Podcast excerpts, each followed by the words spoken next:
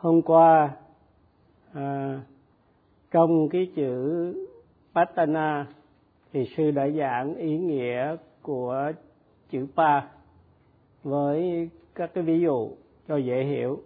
Thì cái cái ý nghĩa của chữ pa có nghĩa là à, tâm ghi nhận phải vô chụp lấy cái đối tượng một cách tức thì giống như là một cuộc tấn công bất ngờ để ngăn ngừa phiền não à, sinh khởi.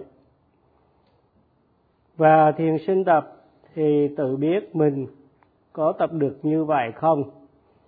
Bởi vì sư không thể nào theo dõi hết tất cả quý vị được. Do đó mà quý vị nên cố gắng tập cho nó đúng theo cái sự hướng dẫn. Trong kinh thì có chữ sutta có nghĩa là kinh tức là cái đường chỉ. Thì người thợ mộc dùng cái đường chỉ đánh dấu cái tấm gỗ để cắt cho nó đúng, cho chính xác. Và như vậy tấm gỗ có cái hình thù như ý muốn và trở nên hữu dụng. Cái tâm mà xấu bất thiện, nếu mà không kiểm soát thì phiền não sẽ làm ô nhiễm tâm và tâm càng ngày càng trở nên tệ hại. Thì để ngăn ngừa phiền não, thì thiền sinh phải chánh niệm ghi nhận các cái đối tượng, danh sắc à, ngay khi chúng vừa sinh khởi. Bao lâu mà thiền sinh ghi nhận được tức thì chính xác, thì phiền não sẽ không có cơ hội xảy đến. Thì như người thợ mộc dùng đường chỉ để cắt đúng cái tấm gỗ. Thì thiền sinh ghi nhận đối tượng. Ngay tức thì thì tâm sẽ được kiểm soát và phiền não không sinh khởi. Một cái ví dụ khác là những cái đường lằn ở trong cái tập vở thì sẽ giúp cho học sinh viết lên ngay thẳng. Nếu không thì sẽ viết lên trượt lên trượt xuống. À, nó không có à, thẳng hàng. Do đó mà cần cái, những cái đường lằn này để cho học sinh viết cho ngay thẳng. Thì tương tự như vậy thiền sinh cần cái sự chỉ dẫn. Một số thiền sinh không có thực tập đúng cho nên nhiệm vụ của thiền sư là nhắc nhở hướng dẫn trở lại để cho thiền sinh tập cho nó đúng đắn, hầu cho đạt được cái kết quả. Và thiền sinh nên hiểu rằng những cái sự mà hướng dẫn, nhắc nhở của thiền sư chính là do cái từ từ cái từ tâm của quý vị thiền sư đối với cái sự ích lợi của thiền sinh. Và do đó mà thiền sinh không nên thực tập một cách lơ là, mà hãy thật, phải thực hành cho nghiêm túc. Một số thiền sinh bỏ qua cơ hội thực tập quý báu với cái lý do là bị bệnh, dù cái chỉ sơ sài mà thôi. Vì thế mà họ mất đi cái cơ hội để cái thăng hóa tâm linh của mình. Những người này viện cái cớ bị bệnh và tập trong phòng để được cái sự thoải mái tự do sư đã nói là chỉ khi mà quý vị không ăn được, không uống được, không di chuyển được thì mới gọi là bị bệnh. Còn ăn, còn uống, còn di chuyển thì coi như có sức khỏe tấp khỏe tốt cho cái sự thực tập. Do đó thiền sinh đừng có tìm cớ bệnh mà không chịu hết mình thực tập. Một số khác than phiền cái luật lệ, khó thiền, khắc khe nhưng sư đã giảng là những cái luật lệ này không có hơn những cái luật lệ của không có khó hơn những luật lệ Đức Phật đã đặt ra. Do đó mà khi tập thì cần cái sự từ kỷ luật. Giáo pháp là sự hướng dẫn để cho thiền sinh có ích lợi. Giới luật, giới là kỷ luật. Khi tập thì thiền sinh phải theo hướng dẫn cho nên cần phải có kỷ luật thì mới đạt được cái sự lợi ích. Giới luật giúp cho thiền sinh có tác phong đúng theo sự dạy dỗ của đức phật. Nếu thiền sinh tập lơ là, tức là không quý báu cái sự thực tập của mình. Và sư nhắc nhở thiền sinh đừng cái để cái điều này xảy ra. Trong cái đời sống thế tục, con người muốn nhiều cái đặc quyền trong xã hội và quen với những cái đặc quyền nên khi đến thiền viện cũng muốn có những cái ờ, sự đối xử đặc biệt. Trong cái sự thực hành thiền thì không có một cái đặc quyền hay đối xử đặc biệt nào cả.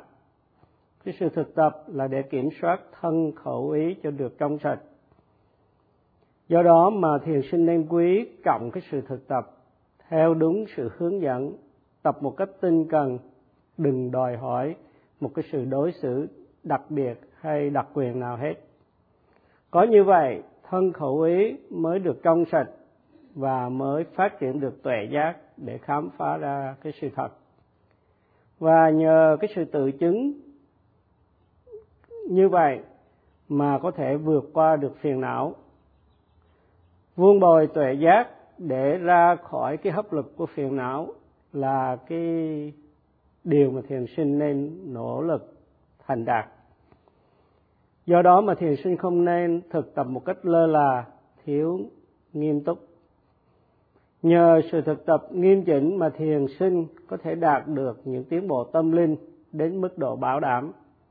Và thiền sinh nên nỗ lực thành đạt cho được cái mức độ bảo đảm này.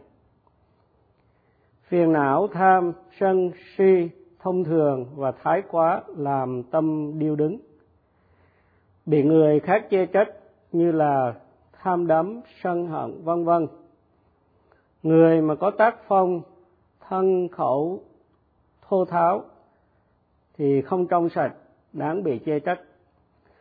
Nếu người đó chấp nhận phiền não thì sẽ không bao giờ tâm được trong thanh lọc mà luôn bị đau khổ. Và những cái tác phong thân khẩu, cứ mãi thô tháo hoài. Do đó mà cần phải nỗ lực loại trừ ba cái loại phiền não, là phiền não thô tháo, phiền não trong tâm ý và phiền não ngủ ngầm.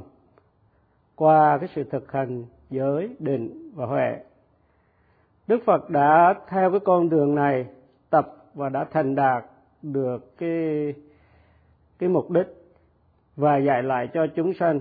Cho nên chúng ta phải nỗ lực theo cái bước chân của ngài. Và đây chính là văn hóa thật sự.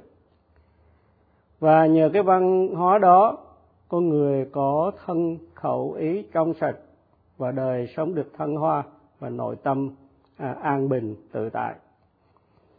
Đức phật chỉ là vị đạo sư không thể cứu rỗi con người nhưng chỉ hướng dẫn thôi. Và chính chúng sanh phải tự mình thực tập một cách tinh cần nghiêm túc để thoát khỏi cái hấp lực của phiền não.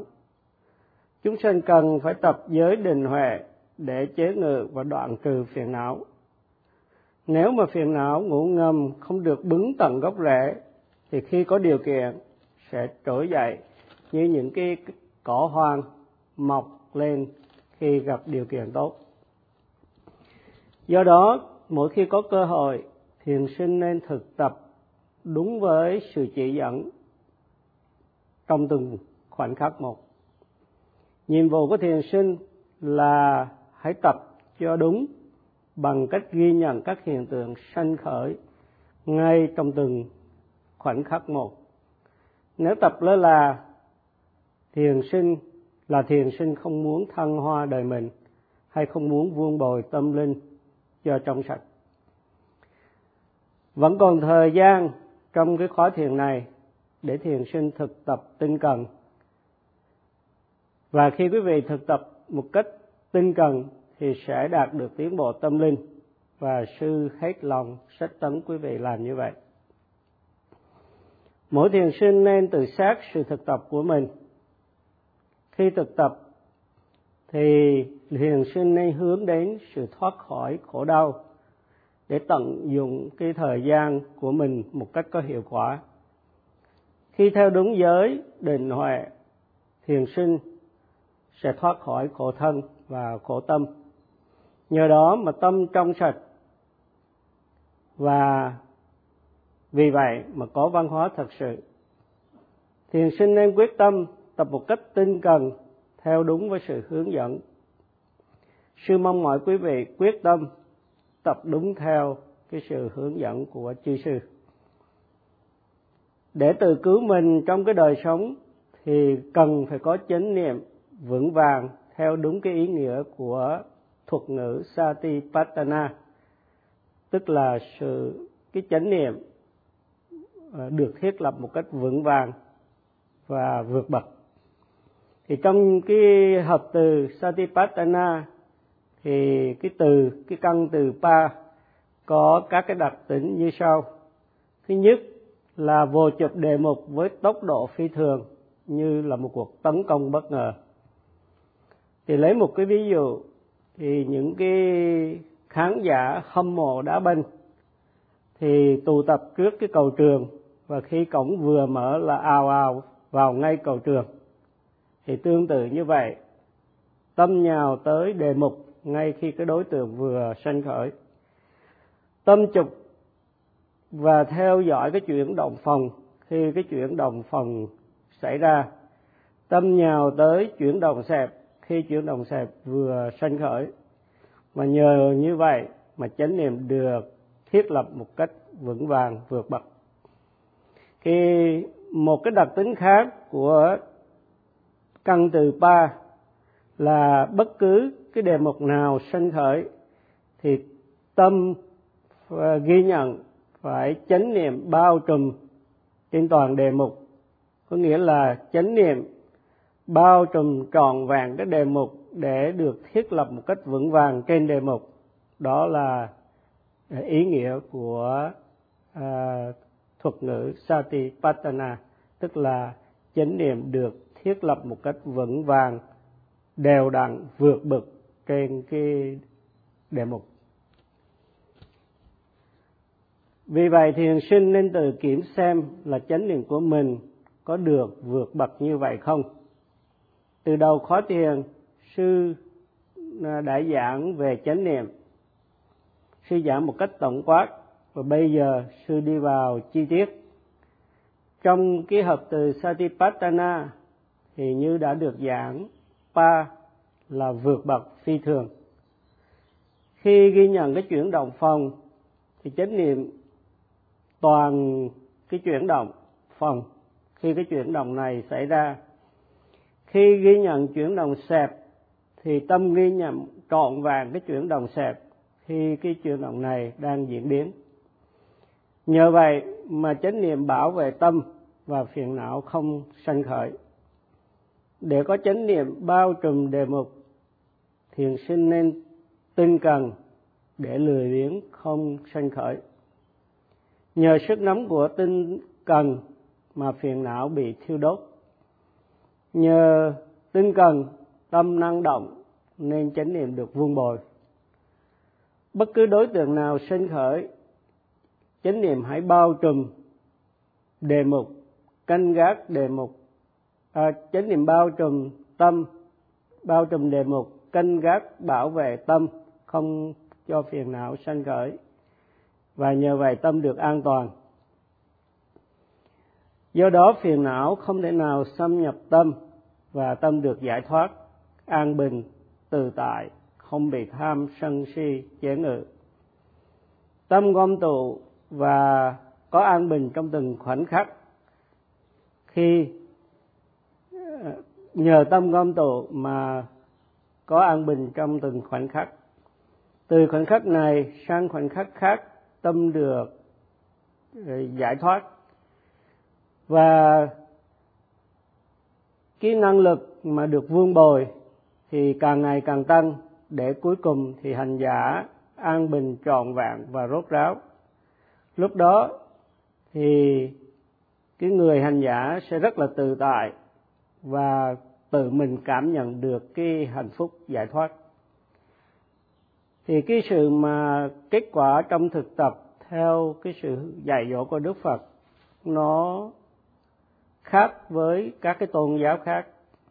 Các tôn giáo khác thì hứa hẹn rằng khi mà tin vào cái đấng giáo chủ của họ thì mình sẽ được lên thiên đàng. Và nếu mình không tin thì mình đọa địa ngục. Thì đức phật không có dạy như vậy. Đức phật dạy về cái tương quan nhân quả. Có nghĩa là nếu mà thực tập đúng thì sẽ hưởng được cái sự an bình trọn vẹn. Sư đã giảng cái ý nghĩa của cái căn từ pa, có nghĩa là sư đã trả lời xong cái câu hỏi thứ sáu. Sang cái câu hỏi thứ bảy là cái sự kết hợp của hai căn từ sati và patana có cái ý nghĩa trọn vẹn là gì thì câu trả lời thì thật sự đã nằm rải rác trong câu uh, trả lời cho cái câu hỏi số 6. Thì ý nghĩa tròn vẹn của sự kết hợp của hai căn từ sati và patana là sati patana tức là chánh niệm được thiết lập một cách vững vàng đều đặn vượt bậc trên cái đề mục. Qua, đối với các cái, qua bốn cái lĩnh vực, quán niệm, thân, thọ, tâm và pháp, thì ngày mai sư sẽ giải thích thêm. Đối với câu hỏi này, thì sư chấm dứt bài pháp thoại ở đây.